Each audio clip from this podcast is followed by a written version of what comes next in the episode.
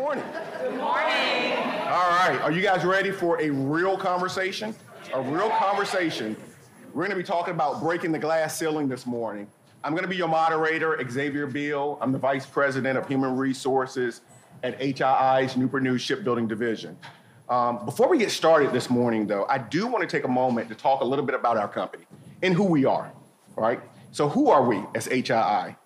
Um, we're actually the America's largest shipbuilder and global all-domain defense provider with more than 135 years of history of advancing our nation, not only to protect our nation, but to deliver freedom across the, the, the globe. Think about that for a second 135 years. So we've been around a long time. I want to talk a little bit about our structure. We actually have three divisions. We have a Newport News shipbuilding division where we uh, talk about a couple of our products there engineer, design, and build nuclear powered aircraft carriers. Uh, our Ingalls shipbuilding division um, is where we actually engineer, design, and build amphibious based uh, vessels as well as destroyers there. And our missions technology division, um, that's our division that's comprised of quite a few things. We're really looking at nuclear environmental solutions, um, AI and machine learning, as well as um, some things that we're actually doing there with unmanned underwater vehicles. So we have a diverse portfolio. We're the largest industrial employer in the state of Virginia, as well as the largest industrial employer in the state of Mississippi. So let's talk about technology for a second. Um, the technology that we're using in our business today uh, is something that's at, at, I, I, can't even think of the word to describe it at this point. When you think about shipbuilding, people think about the legacy way of riveting and things of that sort. We're in a digital platform now. We have a digital twin for how we actually go and build uh, um, our ships. Our craft men and women are using some of the state of the art technology. Our engineers are doing some of the cutting edge uh, things in engineering. We're actually at the forefront of additive manufacturing. And then when you're actually looking at designing and engineering and building those marvels of the sea that we do, as well as the technology advances that are actually coming with missions technology, um, our portfolio, I, I, would charge you to look around um, other industries and see where you can do more exciting work. And then you get an opportunity to interface with, uh, when we're looking at, we've had sitting presidents at our company quite a bit, uh, world class athletes there, and titans of industry. So if you're looking for it, you can find it at, at I was going to say Newport Shipbuilding, that's the division I represent, but at HII, we have it all for you. So before we get started, I want to introduce this panel, and I'm going to ask them a little bit later to talk a little bit about themselves in their own way, but I'm going to start out with a high level introduction, and I'll start with, to my left, your right, Melanie Anderson, who's our Vice President of Human Resources, my counterpart at our HII's Missions Technologies Division. Um, beside her is Jennifer Boykin, president of our Newport News Shipbuilding Division. And um, to the left of Jennifer, we actually have Sabrina Bailey, who's the vice president of operations at Missions Technology.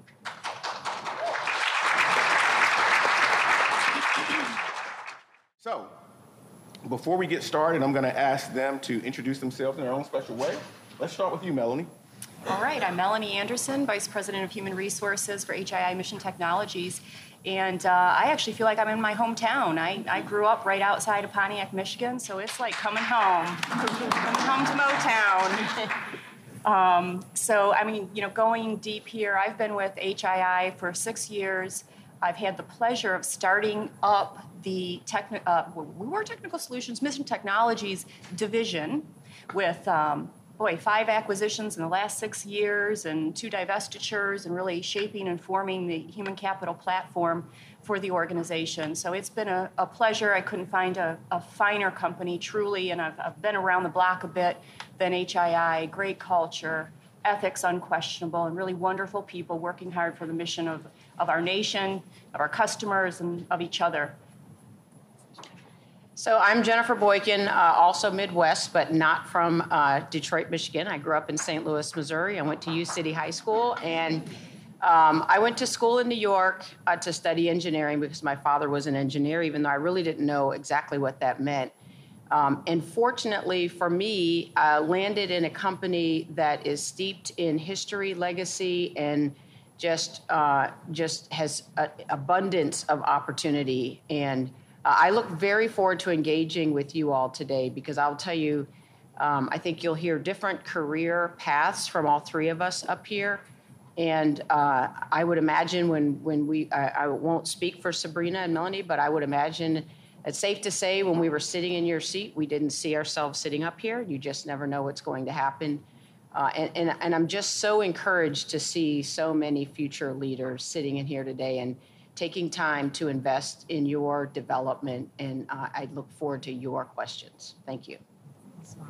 Good morning, everyone. My name is Sabrina Bailey. I'm Vice President of Operations at HII Mission Technologies. I've been with HII for over 28 years. I know it's pretty much unheard of, but I spent my entire career at HII. But I've changed jobs probably seven times or more. Uh, when Xavier talked about the opportunities within our organization, th- that's true. I started out as a mechanical engineer at Newport News Shipbuilding right out of college. I'm I'm Virginia raised and born. Went to Old Dominion University. Um, uh, yeah, Go Big Monarchs. Uh, so um, you know, I you know when I was growing up, you know, I loved to read, I loved to study, was good at math. So what did they tell us to do at that time? Hey, go to be an engineer. And like Jennifer, I didn't know quite what that meant.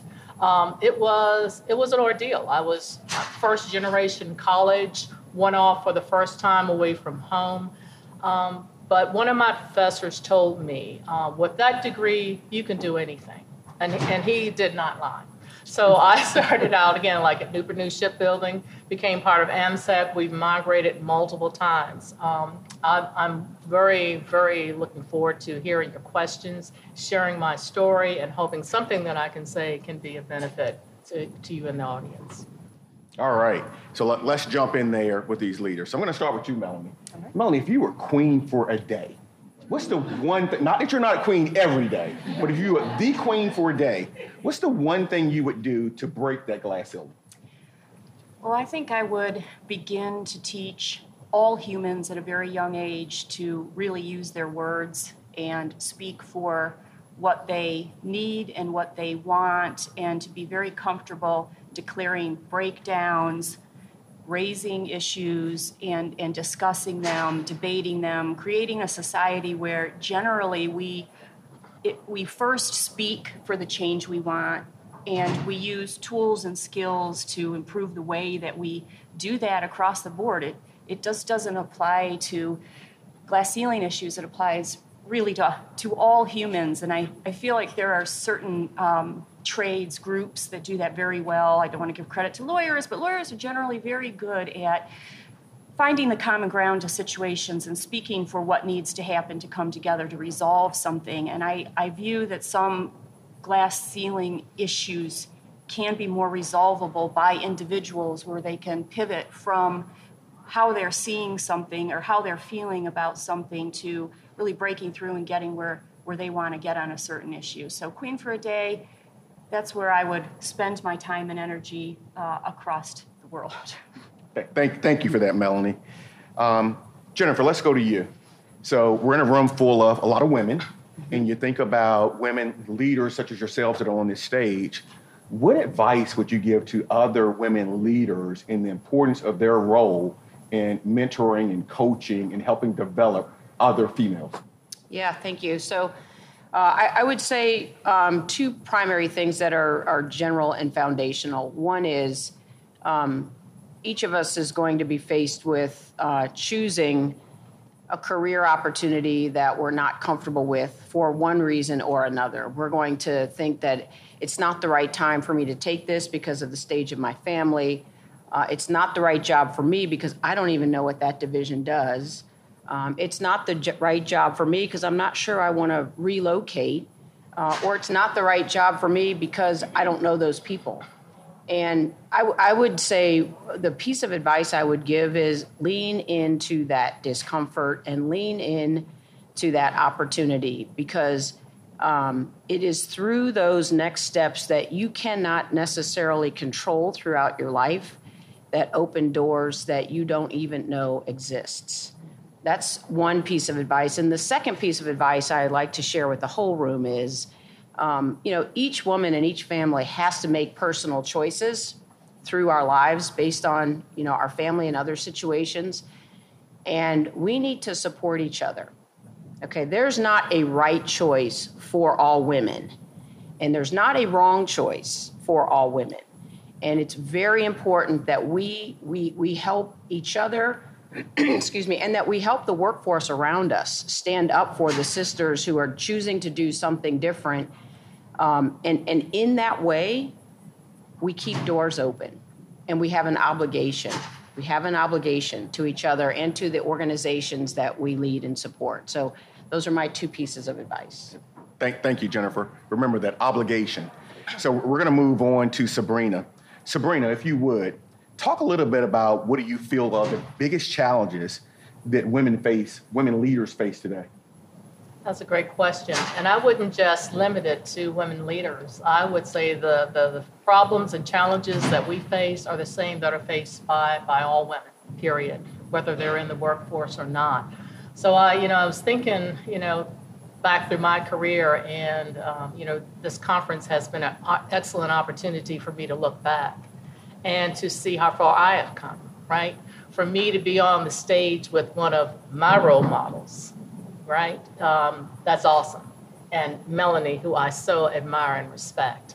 Um, but, but I would say unrealistic or gender biased expectations for me is one of the, one of the most, the biggest challenges I think we face as women. I think a lot of these are self imposed. I know that from my own career and my own experiences, I expected myself as a working mother, working wife, to be 100% perfect at all things at all times. And that is an unrealistic expectation.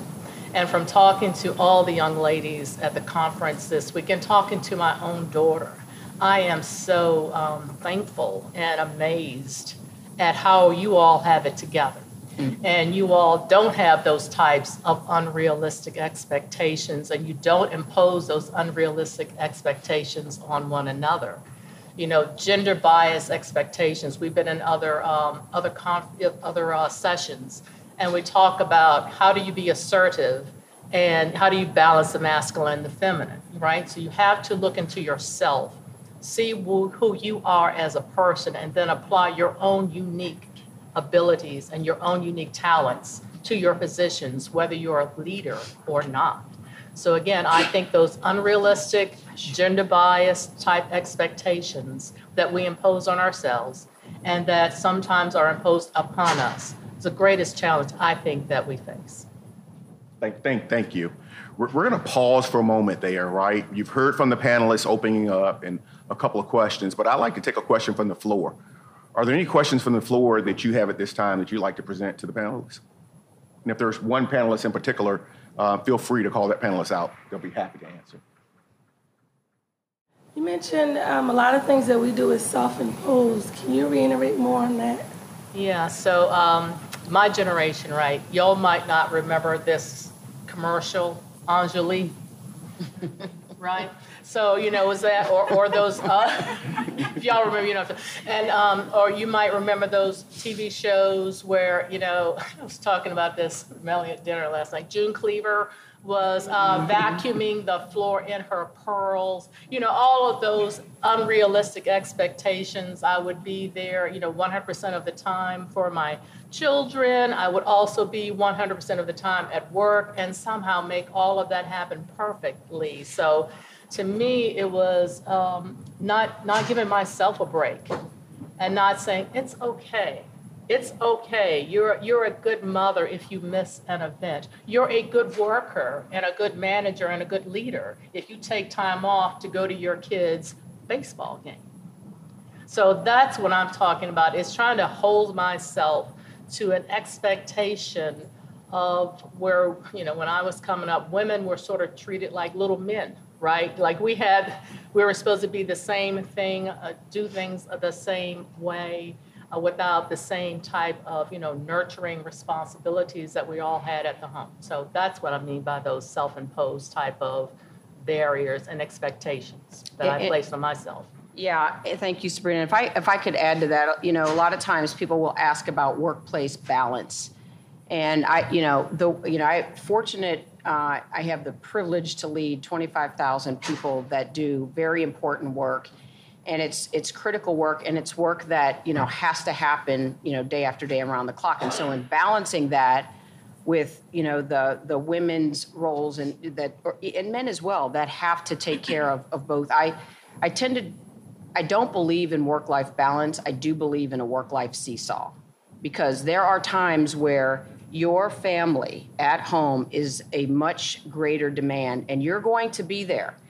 And it's important to build relationships at work for that reason, right? Somebody has to get that done. Somebody has to help you cover that. And when you have relationships and you can say, hey, this is happening and my seesaw is this way, I need some help here, you're going to be better able to do that. At other times, you know, you're in the middle of a test program and you're the lead test engineer and you have to be here and this family needs you and it's going to be it's going to go on for two months or three months and you're you know you're, the relationships that you have at home uh, are going to have to you know you're going to have to count on and leverage to to balance that out. And uh, you know watch out for um, your own personal physical and mental health when both are down okay because that can happen and you need to get help however you do that um, when both are, are up and you're humming on both, that's a great time. It's not going to last, but it's a great time. So, um, so that's the way I think about that. You know, it's you, you don't have to feel like you're always in balance. You do have to recognize and be aware of where you are personally, physically, mentally, and emotionally. And I want to piggyback off of that, right? so when you're doing that, it's to do it without feeling guilt or bitterness when you're at one place, not to feel guilty because you're not at the other, right? To give yourself that acceptance that it's okay, that you have picked the best, you know, that best side of that seesaw, and to be fully committed to that side of the seesaw when you're on it. So, so as you can see, these, these ladies have a lot of knowledge to share. I think there was one additional hand that came up in the back. Don't let the microphone scare you. Come up and, and ask that question. So that was that was pretty much the question. Um, I, what I thought I heard is that um, you have to find that balance, but the reality is that it, it's a tough decision to make. And how do you determine, you know, when to to make, you know, the the decision about, you know, do I take this next position because it's going to jeopardize my commitment to my family, or do I not take this position because this is a crucial time where I need to be with my family. So it's it's it's very it's very difficult when you get to that next level and you're trying to decide, you know, this is going to chart out my career. How do I define if this is right or not? Yeah, one thing I'll say, Sabrina mentioned earlier, you know, you're not going to make every field trip. There, there was a time where, um, you know, so you we're all comfortable with you know the idea of negotiating at work but i also had to negotiate with my daughter at the beginning of the school year to say pick one field trip and i'm going to commit to go to that field trip but i'm not going to be able to bring cookies every tuesday like some of the other moms. And um, and and so you know just kind of setting expectations with your family as well as with with work um, can help you. But i just want to say i can't tell you how many times i've heard a young woman say I don't want to take that job because I might have kids one day. Okay, that's re- that's you know choosing something because something that might happen in the future, no matter what that future thing is. I don't want to take that job because my husband's job might move us in two years. Don't limit yourself because every job you take, every responsibility you have, whether it's for five years or seven months, adds to your resume, adds to the value that you can articulate that you bring to an organization. So don't trade off for something that might happen. When you are in the moment and you do have both of those, um, you know, really only you can make that decision. Uh, but trust me when I tell you, we can do a lot more than we think we can. Thank, thanks for that, Jennifer. And Sherry, thanks for bringing up that extra question as well. So, Melanie, we're. I have we're a quick question. oh, You know, to stay on this theme. you're close of- to me. So to stay on this theme of compromising and, you know, choosing uh, between work and family, I'd like to ask this question a little bit of a different way.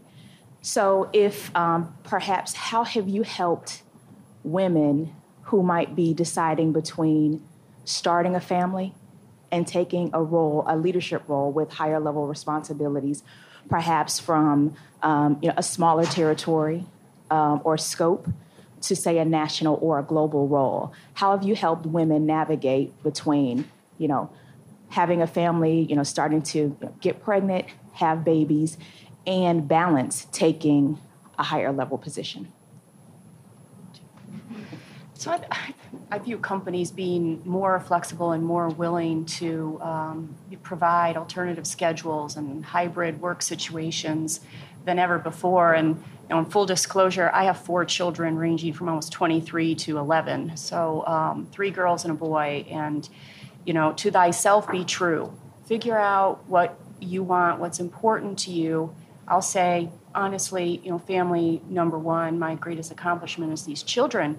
Yet I love to work and I love what I do. And I've been fortunate enough to work for companies that have allowed me the flexibility when I needed it to continue to move forward and advance. And so I don't see that I've sacrificed you know my children in fact there's always this mommy radar that you sense when they need you more when you need to be there my little three year old told me one time, sneaky mommy, always watching. Yes, I'm all, you know, always watching, always making sure that they're doing fine. And when they were doing fine, I was doing fine. I was growing, they were growing. And you know, I couldn't couldn't be prouder of really where they are. I found I've set the example for them. They're so mm-hmm. proud of me. I'm so proud of them. What they're accomplishing, the grades they're getting, how they're becoming three wonderful females and this astute little boy living with all these women. So, you know, um, t- take a risk in that way. You know, watch, keep your eye on it, certainly, but don't let it hold you back. Um, one thing, you know, the, the, question was, what have we done to, to help women overcome those challenges? One is accepting whatever decision you make and letting you know that whichever path you choose is fine there is, like Jennifer said, there is no one path, there is no one way. I would encourage, um, I would encourage everyone, women leaders, women in whatever roles they're in, to take that chance, to take that next level position, if that is something that you want to do, because you can always go back, right? But opportunities don't always come by, and you will find a way. You will find a way to navigate um, I know in my own uh, my own experiences, I didn't know how I could. How can I do this next job? I've got two kids. How can I go to school and do the job? And, and, and but when I look back, you know, glory to God, there was a way that it got done. So I just want to encourage you all not don't don't be afraid of taking that next step, and don't let what might happen hold you back from the po- the great possibilities of what could happen because I was in that same place uh, so many years ago. And to be in this position now, to be a vice president of operations, is something that I never thought that I would, you know, from a small rural town, first generation college, would never achieve. So don't be afraid to take the chance. And what I would add in terms of how we've helped, I, I, uh, I um, we'll pile on to Melanie's point about, you know, since COVID, there's so many hybrid opportunities. I think that creates space for you to have a discussion about what the expectations are. And the, the other thing is, and this is not something that's available to us all the time, but probably more often than we think, you could have a conversation to say, um, again, this is depending on the, the situation and the company and, and all those things, but you could, you know, think about um, before the position is filled, can I be in a can I can I be in an acting role for six months? Can I take this role for six months and lead it and give you business and me an opportunity to see if this will this will work um, before sort of cutting loose from where you are? I would venture to say 99% of the time that six months will will give you the confidence that you need, or it will tell you that it's it's too much of a strain and you're you know you're not in the right place but think just think about you know you have negotiating power with your uh, with your business unit and and and so um, before you stress over the the this or that single decision point see if you can create with your business leader an opportunity to say, for six months, I'll fill this role. And then we can have a conversation at the end of that to see if this is a, a good, a good fit for both of us. All of you have accomplished so much. That's why you're sitting up there.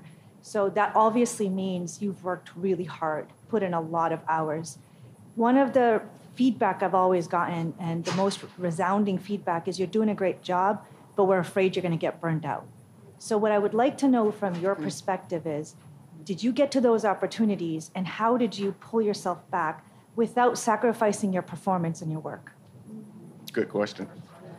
Melanie, you want to start? Sure. I mean, I don't think we do our jobs alone, completely alone, right? And so we have coworkers, we have teammates, we have bosses, we have opportunities to, you know, see where we're getting burned out or where something we're doing doesn't play to a strength we have and, and work with others to get it done. I mean, that's that's the real art here. And um, you know, I think we, we learn it every day in every place that we're at. Um, you know, it's really it's it's really just changing the game. You know, if you've done something over and over again, you're not you don't have any new learning in it. Get it to somebody who can learn it for the first time and consider it a, a gift to be doing something different. You know, really scrutinize where you spend your time. And is it in places that fuel you, where you really add value, where you you know create the kind of value you need to add in the position that you're in and figure out how things can be done with and through others differently i think is is the touch point. point and then honestly and this is probably more do as i say not as i do but um, you know focus on your own health your exercise your sleep how you're eating it's absolutely important and even if you think you're invincible and four hours of sleep work um, that's you know that's not going to that's not going to be sustaining. So you have to take care of yourself to take care of others. Um, and one last point maybe is, you know, your vision is, you know, my higher level vision is obviously taking care of, of my family, providing for my family, and um, and I can't be my best if I'm not taking care of myself. And so you have to own that. Thanks, Melanie. Sabrina, any perspective? Um, you know, I was thinking about the question and the times that I have felt burnt out, and you know, so this is also sort of a maybe more of a do as I say, not as I do, because I'm constantly trying to evolve and get better at this. But before the burn happened, I probably smelled some smoke. right? So if you can always be self aware, to know where you are, to have that support system to keep yourself from getting to the burn. That is the best advice that I would give to recognize, be aware of, or to know, okay, I've got this big project that's got to get done. There's a hard deadline. I might be burned out a bit, but I know at the other side, I'm not going to continue to put in those types of hours. So, self awareness, teamwork, doing something about it before you're on fire would be uh, sort of my best advice. I was reflecting on the question as well, and I guess my question to you is do you agree with them? Do you do agree that you might get burned out? Okay. And I think it's an important distinction because it's one thing when someone says to you, there's an opportunity, but I'm afraid you might get burnt out. That's completely separate from there's an opportunity for you, and I feel like I'm burning myself out right? So you have to separate those two things. If you disagree, that's a whole different conversation. Um, if you do agree, I think what these ladies said is exactly right. That you know, you get work done through through relationships, through teams, um, and so maybe there there is a the smelling smoke is, am I carrying too much of the burden? By the way, if we're carrying too much of the burden because my teammates aren't picking up their part and I've chosen not to have a crucial conversation with them, I'm going to ask whose responsibility that is. Okay, that's mine. Um, sometimes we do that. We don't want to say teammate A or teammate B, I feel like I'm carrying a load here. It's burning me out. You're supposed to be accomplishing this by this time, and you're supposed to be accomplishing that by that time if anyone cannot have that healthy conversation, that's a place to start with personal development. Um, so if you disagree, that's a conversation to have. If you do agree, I agree with what these two ladies said. Make sure that you're leveraging the full team um, and, and Melanie's right. If we think about the fact that we master something and then we get to teach it, we get to be a coach for the next person. They're learning, they're developing, you're learning how to teach and coach, and you're ready now because you've left behind a solid team and you can go take on that next challenge. I actually have two questions. Uh, first one, you touched upon, uh, you know, take that leap of faith, switch the job if you think that you have something better available out, out of your organization. Um, but if you're family planning at the same time, how do you kind of, do you bring that up within the interviews that you're having with them? Is that something you should have a, a conversation initially with your manager as soon as you join that new organization? or is it something that's just normal and you should don't need to talk about it when it happens it happens and you move on with life right like uh, it's, it's really hard to know what's the right time to have such a conversation what's the hr answer you know i don't know if this is the hr answer but i would kind of say yeah it happens when it happens and you speak for what you need at the point I don't think you need to have it worked out in advance. You may yeah. want to have it worked out in advance, but it's not necessary to introduce. My view is it, it, it's your life, it's your decisions. When you're in the workplace and your circumstances have changed, you advocate for what you now need. It's additional flexibility if it's to shift tasking, what have you. If you're not ready to move to the next role, that's that's where you are at, at that point. I, you know, again, it is um, to thyself be true. This is you're running your race, so you're largely controlling the conditions. And it isn't like you enter an organization all of a sudden you have to permission for everything. You know, it is still your race, and you maneuver through to get your needs and desires met and where organizations can accommodate that that's great and when they can't you have another set of choices so i don't i don't think you need to disclose personal you know data around your family planning uh, in advance to any organization take it when it comes I completely agree. let, let, me add to that. You know, this is real talk, right? So, would a man be asked that question? Would, would a man feel obligated to tell their future boss, I might be starting a family next week, next year, whenever? So we don't need to feel obligated to disclose that kind of information as well. So when, when you're about to say something or think you're in a position, just would a man say this? Would, would, why am I why am I even why am I thinking even trying to thinking about it? Right? Why why am I doing that? So think about that. Uh, and the second question I had was as a new manager, if you see other maybe male managers working weekends, working late nights, but from because of your family life, you don't want to start introducing it. Uh, how do you deal with such a culture? Like, do you just step back and say, "This is the culture I'm going to create," or do you kind of try to blend with the culture that's already happening in the company? Yeah, I, will tell you, my, my view on that is uh, again, it, it, sort of depends on the body of work you're responsible for at that time. So um, I have been in roles where I have seen men stay late, and they're they I, I know they have nothing to do. yeah, and, and, I'm like, okay, you can sit there at four four thirty, you know, and the rest of the team is walking out, and you're doing this. You know, you're not fooling anyone. Um, and uh, and so this the staying late isn't about staying late. The staying late doesn't set the culture. The culture isn't about whether you stay late or leave at 4:30 or 5 or whatever. The culture is about the team getting the task accomplished. And, and you need to you you do need I would encourage everyone to have that conversation with your boss to be clear. Make sure you're clear on your expectations. Um, if it takes working late one night or two nights or three nights, and that's what for, for the work that you are responsible for then i would say you know you have to work on figuring out how to accomplish that. Again you have teammates you have you know partners etc um, but no if there's not work to do no one's fooling anyone to just stay late. Thank you for the question. So, so on that line we're talking about real talk. So jennifer i'm going to ask you as the president of an iconic company that's been around for more than 130 years, talk a little bit about some of the barriers that you faced um, as you were going through your career, and how did you navigate around those barriers to get to where you are today? Yeah, so so I, I've I've been in this business for 36 years. Don't do the math.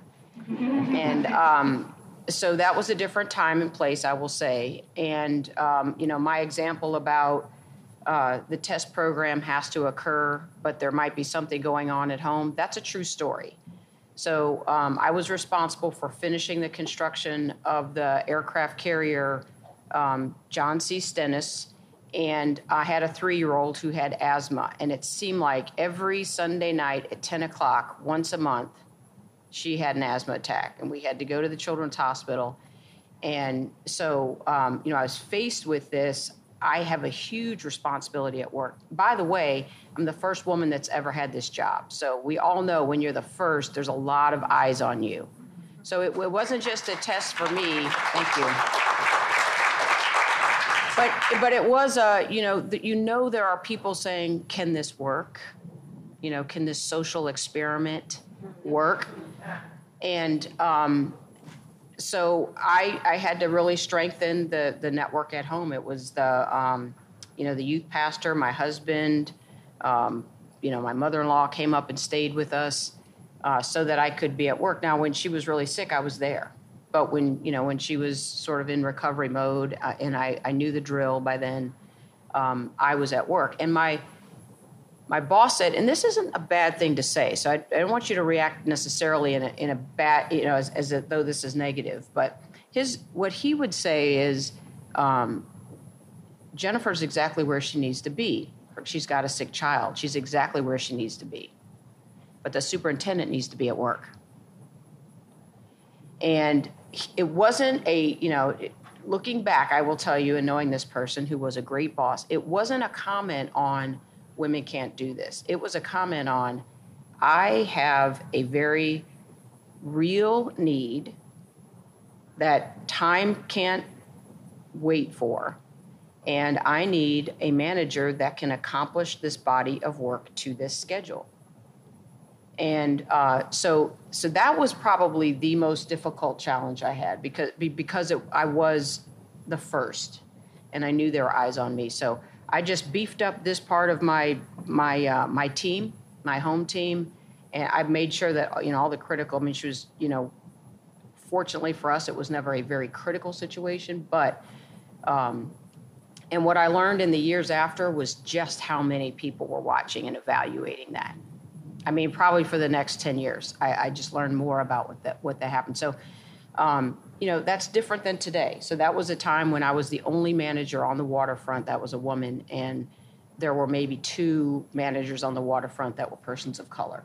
Today, when you look at our waterfront team at that level, it is diverse as anything you can imagine. So the recognition, the the understanding that there are different demands for different people at different times, and you come together as a team the culture has changed. And I feel proud to have been part of that, even though I was too naive at the time to know what I was doing. um, since then, honestly, I feel like every time you're on a team as a leader, um, the team wants the leader to remove the barriers and make their work life more straightforward.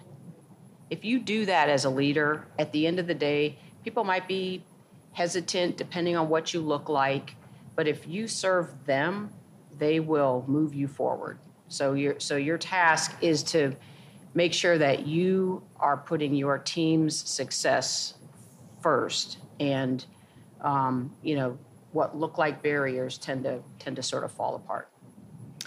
Thank, thank you for that, Jennifer. And along that same line, Sabrina, this question is for you.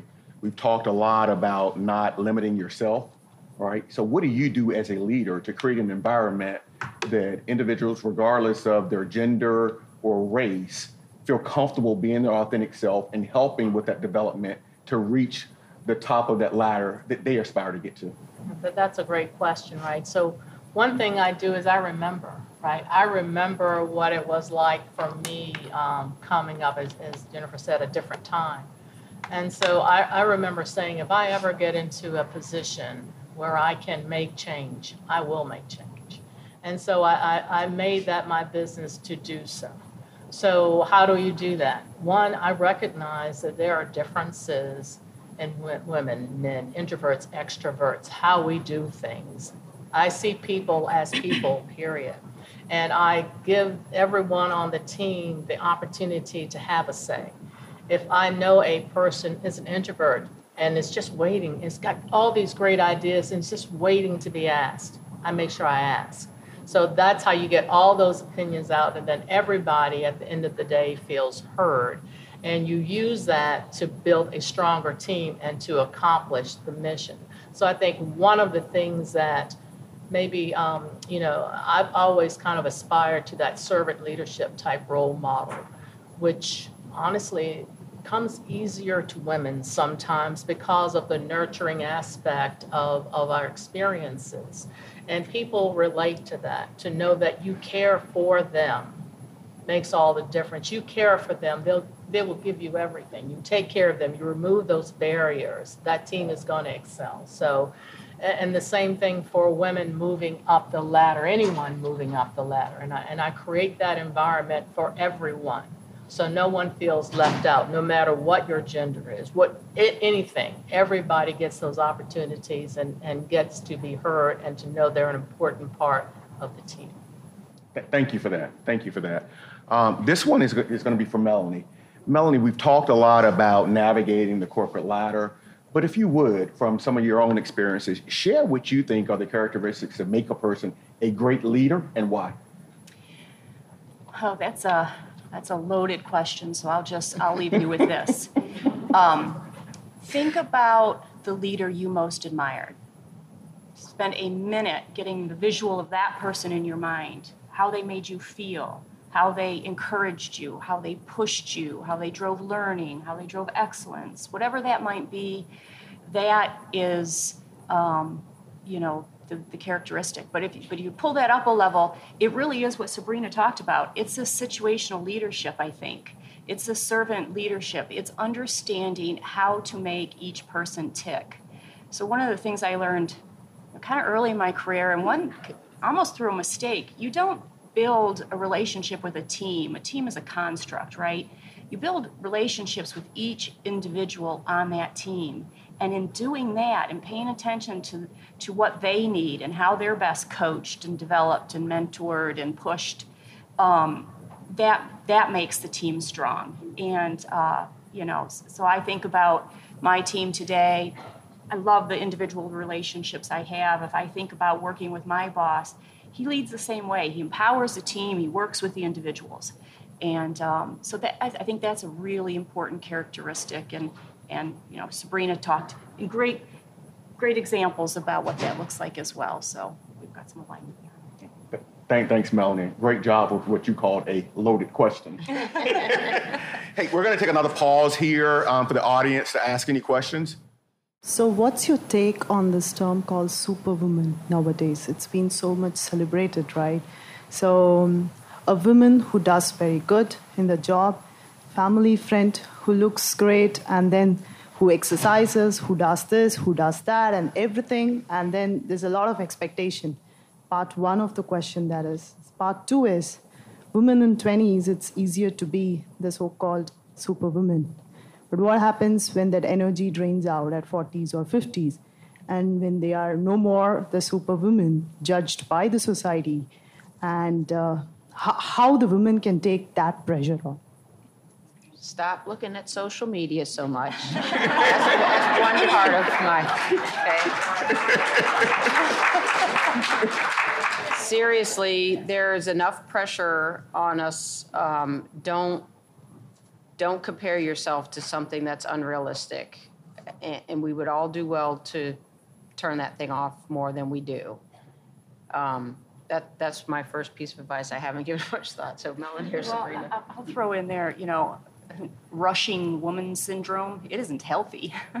it's not even healthy for us uh, to be, you know, going on all cylinders all the time. Give yourself permission to find the places that you know, find the, spa- uh, the space for yourself, um, and then you know, think about life as a journey and um, pride ourselves on being highly adaptive. So when you get to a place that you're no longer happy and you no longer naturally have that energy and enthusiasm to go after what you want, pivot, change the game. What am I going to do next?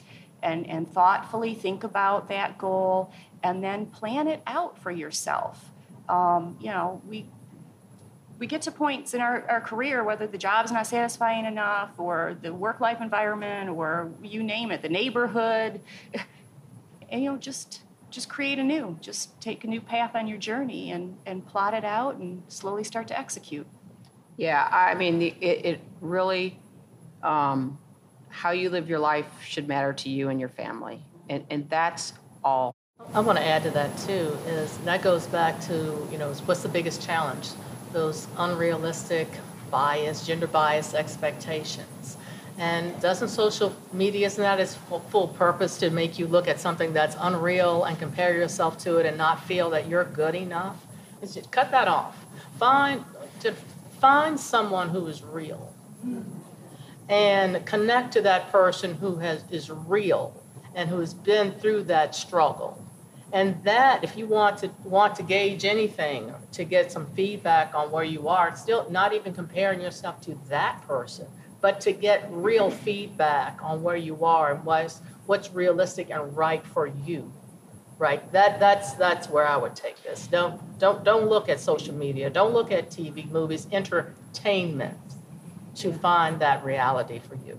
Yeah, and just one, one more thought. The, the thing about that is if your expectations are unrealistically high, you're really not, you know, when you make a mistake, and believe me, we will, okay? My case, more than I can even count. If your expectations are so high, the mistake can be crushing, and you're less likely to actually learn.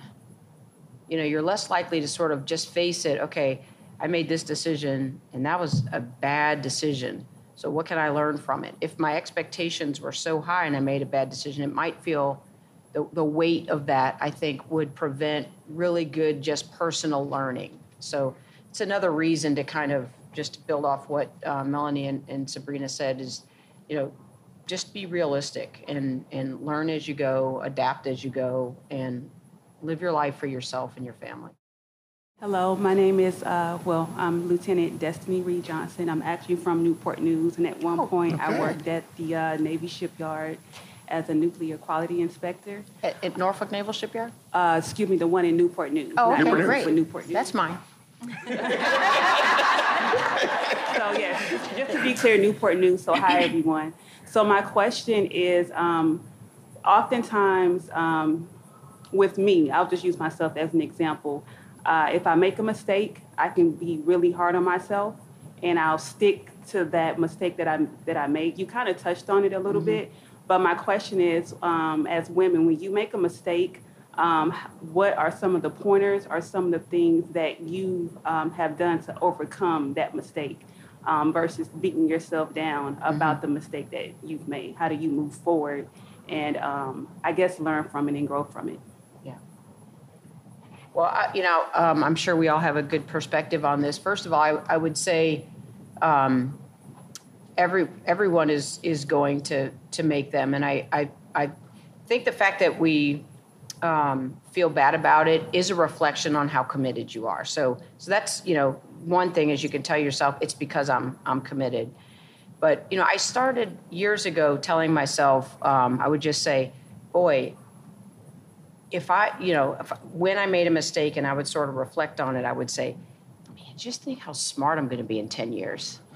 I'm going to learn from all these mistakes. And, but my 10 years kept, it kept being 10. I would never say, you know, next year, because now I'm nine years in to that big mistake. So, you know, I do try to put it in the perspective of if I've learned that, I am, just think how smart I'm going to be out there.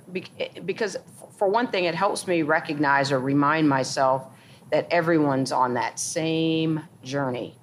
Um, I mean, you won't, you won't. I, I just saw Admiral, uh, not Admiral, excuse me, General Milley on the 60 Minute interview, and he talked about mistake that he made. So if General Milley can do it, and you know leaders can do it in, in organizations, you realize that making a mistake is so very human.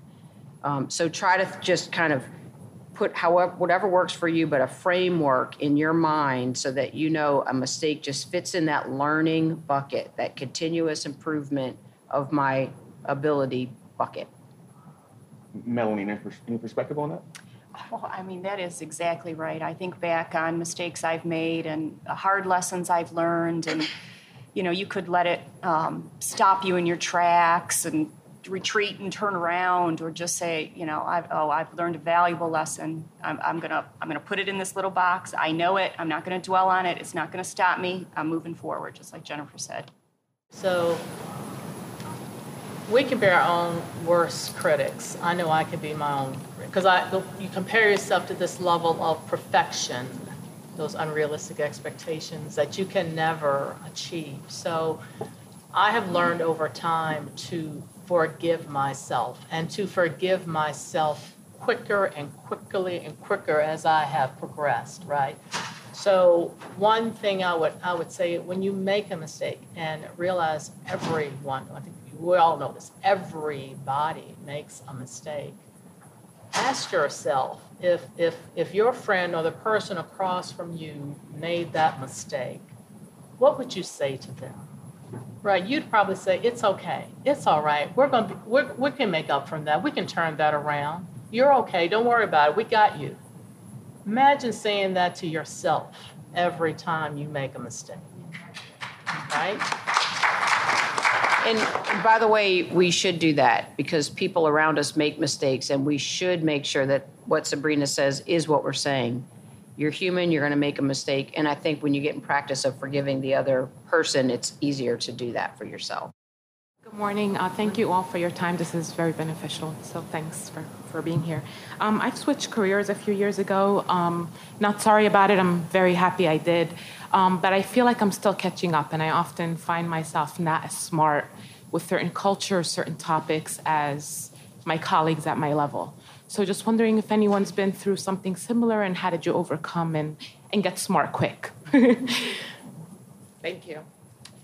I, I, you know, I had a situation where, um, you know, I was operating at a pretty high level, and I had my fourth child, and I couldn't do it anymore. And I, I stepped back, and I, stepped back from a vice president to to a manager role, and um, you know, and, and that gave me some some pause, some the time I, I needed. I got my head around that. But, you know, to thyself be true. Your your natural person takes over. And pretty soon, you know, I wasn't satisfied where I was and I was back on you know, I was back on the trajectory. So, you know, give yourself some some patience to make these decisions in your life and accept that you made them and and then let your interests and motivation and energy take you back where where you need to be.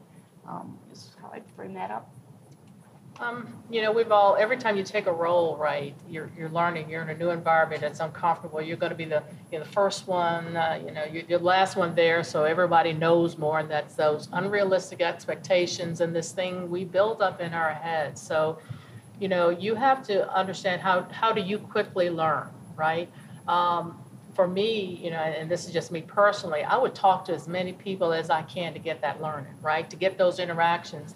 And what did we learn yesterday in one of our sessions? Peer, right? To build those relationships so that you're not feeling you're out there alone trying to figure it out on your own. Because that's a mistake that we make, right? I'm going to read all the manuals. I'm going to just, you know, do that Vulcan mind and just get it all in but that's not how that's not how we can propel. So if I was going to give any advice, I would say talk to your peers, talk to everyone and as many as you can if you want to get if that's how you learn to get that learning quicker and more importantly to build those relationships in this new role. Good morning. My name is Andrea Homer. I'm from the U.S. Army Corps of Engineers. First, I want to thank you for your insight and the perspectives that you shared, and you're doing a great job with moderation as well. Um, so no, I enjoy it because I'm looking for the punchline. He's always ready. um, so I've noticed um, um, that we have what I perceive to be in a post-COVID environment where I've noticed so many challenges um, across almost every industry and um, just impacting about almost every area of our lives. Um, one in particular is just such a demand um, with more communications, um, even in the workplace, whether you're in person or you're at home. You have the, the, the teams, you have the chats, you have the texts, you have the meetings, and there's so many um, constraints to multitask. So for myself, um, and then I have a team too. So um, for myself, I find the evenings as more time where I self reflect. And then I start thinking of strategy and I start thinking of innovation and I start thinking of long term solutions. And I don't have that time to do it during the day. Um, where I'm getting to this question is how do you find time to shut it off, right? Because there's there is so many more different things that we experience and it's like I, I need to do this and i want to do that and then of course we have family and things so if you can just share with us um, what you do to balance um, just pulling yourself away even though there is such a demand to implement strategy when you really want to see forward progress considering so many constraints in a post-covid environment thank you I, I think that's a great question for all of the panelists to respond to. How do you shut it off? So, you know, great question. Post COVID world, um, probably many of us are on meetings from sunrise to sunset. I mean, and we have to be intentional with our communications, which means I have to be on even more Teams meetings because I have to make sure I'm tagging up. I got to make sure I'm doing town halls for my remote workers. I got to make sure that I'm doing newsletters. I got to make sure, and so all that has to happen. So all those comms are extraordinarily necessary in a hybrid work environment. I too find myself at the end of the day sort of catching up. And so I, I kind of, for me, right, I balance it this way. I get up a little earlier so I can have that time to reflect, to exercise, to journal, to do those things because about the only time I can really control is maybe a half hour to an hour before the workday really begins. So I made that commitment to getting up just a little bit earlier so I could connect that way. And then I knew at the end of the day, I wanted to be able to spend time with family, to have dinner or whatever. I knew that was going to happen. But I also said, okay, it's okay to put an hour in after dinner, catch up with those emails that you may have missed, and that's it. To have the discipline to cut it off and to work on and maybe that's just the opposite for you. Maybe the time frame maybe you're not a morning person so maybe you get up earlier and do the work and then have that time at the end of the day. The most important thing is to know you your schedule and know that you're not going to be your best if you constantly burn it from both ends yeah i, I completely agree um, so so i've tried i've tried many different ways to get at this challenge and i'm still struggling um, but I've tried to, I've taken sort of a different approach during the week to organize into different, I'll say, you know, uh, digital files. I've, I, I use a Remarkable now and not a, and not a paper notebook because it's easier for me to sort and move things around. Um, and and so I try to keep those notes during the week. My thoughts as they come, I'll put them into a file that that talk, you know, that's strategy or innovation ideas or whatever it is, and then um, I I use a little bit of time at the end of the day uh, to clear email and also have to set a limit because it sometimes it just won't clear. Um, and then my for me it's uh, quietly at home Saturday morning or Sunday morning where I can go through and, and sort of reflect on those on those thoughts. Uh, and I try to keep you know some part of one of those days free so that it's just you know kind of an un- unwind day. Um, and I do find myself on one of the days of the weekend clearing through um, email. But one thing that will help when you have a team is um, really be thoughtful. And we're talking about this, my team and I have just really started talking about this, being very intentional about commander's intent. What do I, what, what am I trying to accomplish? And can I allow the team to run with that? Check in regularly, but allow the team to run with it and dis and unplug myself from that. Now that's hard too you have to unplug yourself from something if you know the team's capable and if you've been clear on what the intent is and you're able to check in um, more. So I think it's both your your structure to organize things. It's also your discipline to unplug and let your team do some things without you having to have hands on um, as much. I do agree, though, that it seems like almost every aspect is so much more challenging now. Um, and we, you know, we've just we've just named uh, director of strategic communications for just that reason. We were we were communicating at such a high rate during COVID because the, the intent was we're going to keep employees informed. We may not know exactly what's going on, but we'll be straight on that. And we, but we are going to keep employees informed and we communicated and communicated and communicated. But you couldn't, you can't really go back to less communication because people just aren't naturally happy with that. And that's another thing that, you know, I'll, I'll just say that's another thing that I've learned. Um, I feel like I should have known earlier. Uh, and so we're adjusting and moving forward. But however your schedule works, you do have to have the time you carve out. And unless it's a dire emergency, just shut it down. Melanie? Yeah, I really, I don't know if I can add more to that. I mean, the core of it is discipline to do it. Um, and I've, I've sometimes even thought of myself, oh my goodness, I'm going to put myself on a schedule from you know sun up to sundown and follow that schedule. Just follow that schedule, Melanie, because discipline and taking time for myself is not is, is not a strength. Um, so think about that, and you think about um, you know different things you learn along the way about worrying, and they they teach you to find a spot where you allow yourself to worry for those five minutes as much as you want, and then leave it there. so you know, same thing with being being disciplined here about the time that you need for yourself. Um, you just got to do it. You can do it. Good morning. Yesterday, I asked Ms. Sabrina a question. Her answer resonated with me, and I wanted to ask that question again and um, ask the rest of the panel to um, give their, their answer. The question was How do you deal with imposter syndrome in the positions you're in coming up the ranks? How do you deal with that? I told the group last night, and I'm not going to say how I said it, but it bothers me that there's something called imposter syndrome. I, I, do understand the concern that we're talking about, but just by claiming imposter in something that is associated with me or with you, um, it's too much. It's just not right. You're not an imposter.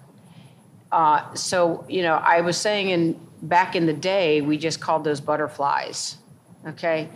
Um, you are where you should be, and you bring, you're, you're there both to learn, you're there to help teammates because you're going to find different ways to, to resolve issues for them. Um, you're there to contribute to the organization, but you should be where you are. Don't let anyone tell you that you shouldn't be. And when you find those feelings of, um, I mean, I think this young lady asked it before if you switch careers and other people seem to know more, if you change of job, of course they're going to know more. They've been there. That's, that's not a bad thing. You're, you're going to learn from them and you're still going to teach them things. So I would just caution us all, to, you know, to, to be wary of the fact that, that I'm assigning something to myself that could lead to a belief that I don't deserve what I have. You deserve what you have and you're going to contribute as much if not more than anybody there and i think that's what that's what i would want you to remind yourself know know your worth you you own it you're running your race i know my worth i lap these boys every once in a while like i know my worth i don't think i'm here for any other reason but for the skills and abilities i have to add value and, I don't even think about it. and, and, Sabrina, I would ask because obviously your comment actually had an impact. So if you would share that with the team as well, yeah. the group. Yeah. So you know the you know Jennifer saying is right. It's just that that that stereotype, that name, right? But what it what it gets down to is feeling like you don't belong, and when you are the only. And you are the only at the table so many times and when you're the first time you're at the table and you're the only, and you look around and you, you kind of you feel like, hmm, do they know more than I do? Do you know they've been here longer? Um, how do I fit in? So it is just, you know, and and I and sometimes I still struggle with that. It, it's not something that just sort of goes away, but but over time, you know, I've gotten to the point where I say, you know what, um, they don't know everything either you know, I have earned this right to be at this table. And as these women have just said, own that, right? So it is something you're going to struggle, you might struggle with. You might, you don't have to. You, you might. It's something that I have struggled with, and oftentimes being the only. So know your worth. Pull your seat up to that, you know, sit at the table, right? If you all read the book Lean In, right? Make sure you're sitting at the table. Don't sit on the side. There's chairs. Sit. You belong at that table. Own that. Own that position. Uh, don't let anyone tell you that you don't, and don't tell yourself that you don't, because this is all in your head, right? So try to work through that. So hopefully that resonates. So I think we have time for one more question. And I know that she was waiting patiently here. Good morning. Morning. So you're talking about communication and the only one. So wherever I go, I'm always the only female, and a group of men work for me. So English is my second language, and sometimes I feel a little doubt on myself because of second language. But talking to all men is another language I have to learn, and I struggle that every time I sit in the meeting and I'm the only one and have to basically explain to them how things are understand the way it needs to be done. They say they understand, but they go off and they do something different. So am I speaking, let's say, am I speaking English? so how do you deal with that? you want to start, Melanie? Oh, well, I'll be happy to start. Wow, gosh, you I appreciate appreciate the concern you re, you've raised. I mean, I think you you need to have confidence in yourself. You're in the role that you're in, and you're leading that team. So check in for understanding. Check in for alignment. If the lack of alignment, or they go off and they don't follow what you say, becomes an issue, you know, bring that back to the table and talk about how we how we get better on the same page and what you might be able to do or what they should do to help you guys collectively execute what it is you want them to do. But uh, you know, I mean, this is this is your reality. These are this is your circumstance. You own it. You're in the role. Continue to work and check in to see that it's working for you and the team. Um, and that's my sentiment. I would say one, one thing you, you, you may consider, again, I don't know the team, but um, uh, when we group them, you know, a, a, a room full of men or a team full of men, we group them as kind of a singular body. But again, as we talked about earlier, it's five or six individual different people. And one thing you may want to do is, is see if there's one that you can help, you know, sort of outside of the meeting build a relationship with where you can say, hey, here's a concern I have because English is a second language. But, but uh, I worry that the team is missing something and, and there's something lost in, in translation. Can I work with you on, can I try to help get you to help me understand? And, um, and then when you go in there, you have someone who's, you know, farther along in the knowledge of what you're trying to do. But to, to break up the idea that they're all one and look at them as individuals and pick one that can help the team help you help the team. Might might be a way you could go about that. Anything to add sabrina? Um, you know I, I, would say make sure you, you no matter what language find your voice right? And and make sure that you are heard. So maybe it, it's a situation where you know, everyone's talking over everybody extroverts introverts all that goes on but if you're if you're saying something, you know, as Jennifer said, hey Bob, did you understand that? Can you is is that resonating with you, Bob? Do you do you understand that? Can you how about you, Jim? Do you get that? You know, just to make sure in the meeting that everybody understands and has to acknowledge that they've heard that voice. Because I heard two things. One, not being heard in the meeting, and then I heard going off and doing something different. Now, that's a different kind problem. of problem that needs to be resolved regardless of the language or who's there so that's different but but when you're at the table just make sure now but we'll go back to, to peer again you know performance what was the next one professional image exposure yeah all of those things make sure you got that right right? That you're speaking from a place of knowledge and what you're saying should be taken seriously and make sure that it is resonated back to you to ensure that it's been heard. I think it's important that we do remind ourselves. You might be at a table as the the only or the first or both, and uh, there are seven or eight or ten majority males at the table, and you know you can feel very isolated. But trust me when I tell you, they're not all aligned. They're they're not all the same. They're not all aligned. They're going to go off and have their own little bickering amongst themselves. So, so just realizing that it's ten individuals and and more than likely you will align your perspective with one or more of them And so, you know, don't, don't let that look like a, a whole wave of challenge. So, so we've talked a lot today. We said real talk. And, and do you guys agree this was real talk? All right? And as these leaders talked about their experiences and how they not only, um, you know, when we're saying crack the um, glass ceiling or break the glass ceiling, they've shattered it. I'm going to ask Jennifer that you take us out in two minutes as far as what does the future look like? Yeah. So, you know, I'll build off the, the, the post COVID question. So much has changed. Um, it's harder to, uh, you know, there's fewer employees for the jobs we have. Uh, the workforce is, is diverse. We are spending a lot of time, and I feel like a lot of companies are doing this. There's a talent war going on. And uh, by the way, we want you. And uh, in that talent war, it's forcing us as organizations to, to really look pretty deep at what is our culture. And if we had a culture for the last, you know, 40 years that I was here, does that make sense when 50% of the workforce has only been here for five years or less? Right? People come in and bring whatever they bring creates a new culture. And so there's a lot of leadership energy that is going to be required, I think, in all large organizations. I know in ours, but I believe in all large organizations to reconnect with some, maybe some, uh, I'll say, older or established ways of thinking about what's important to people.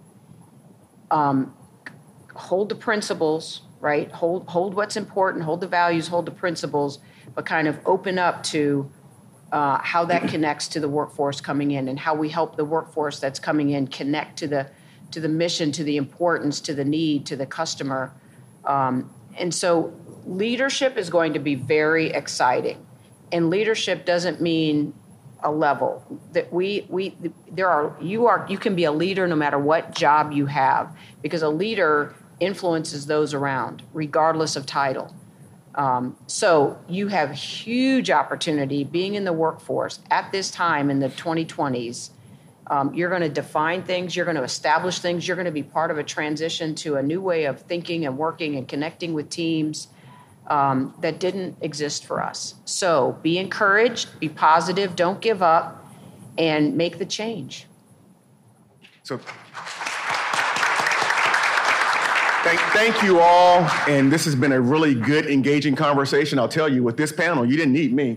They kind of carried the floor the eyes, the voices, and everything. So thank you all. We really appreciate your time, and this concludes our session.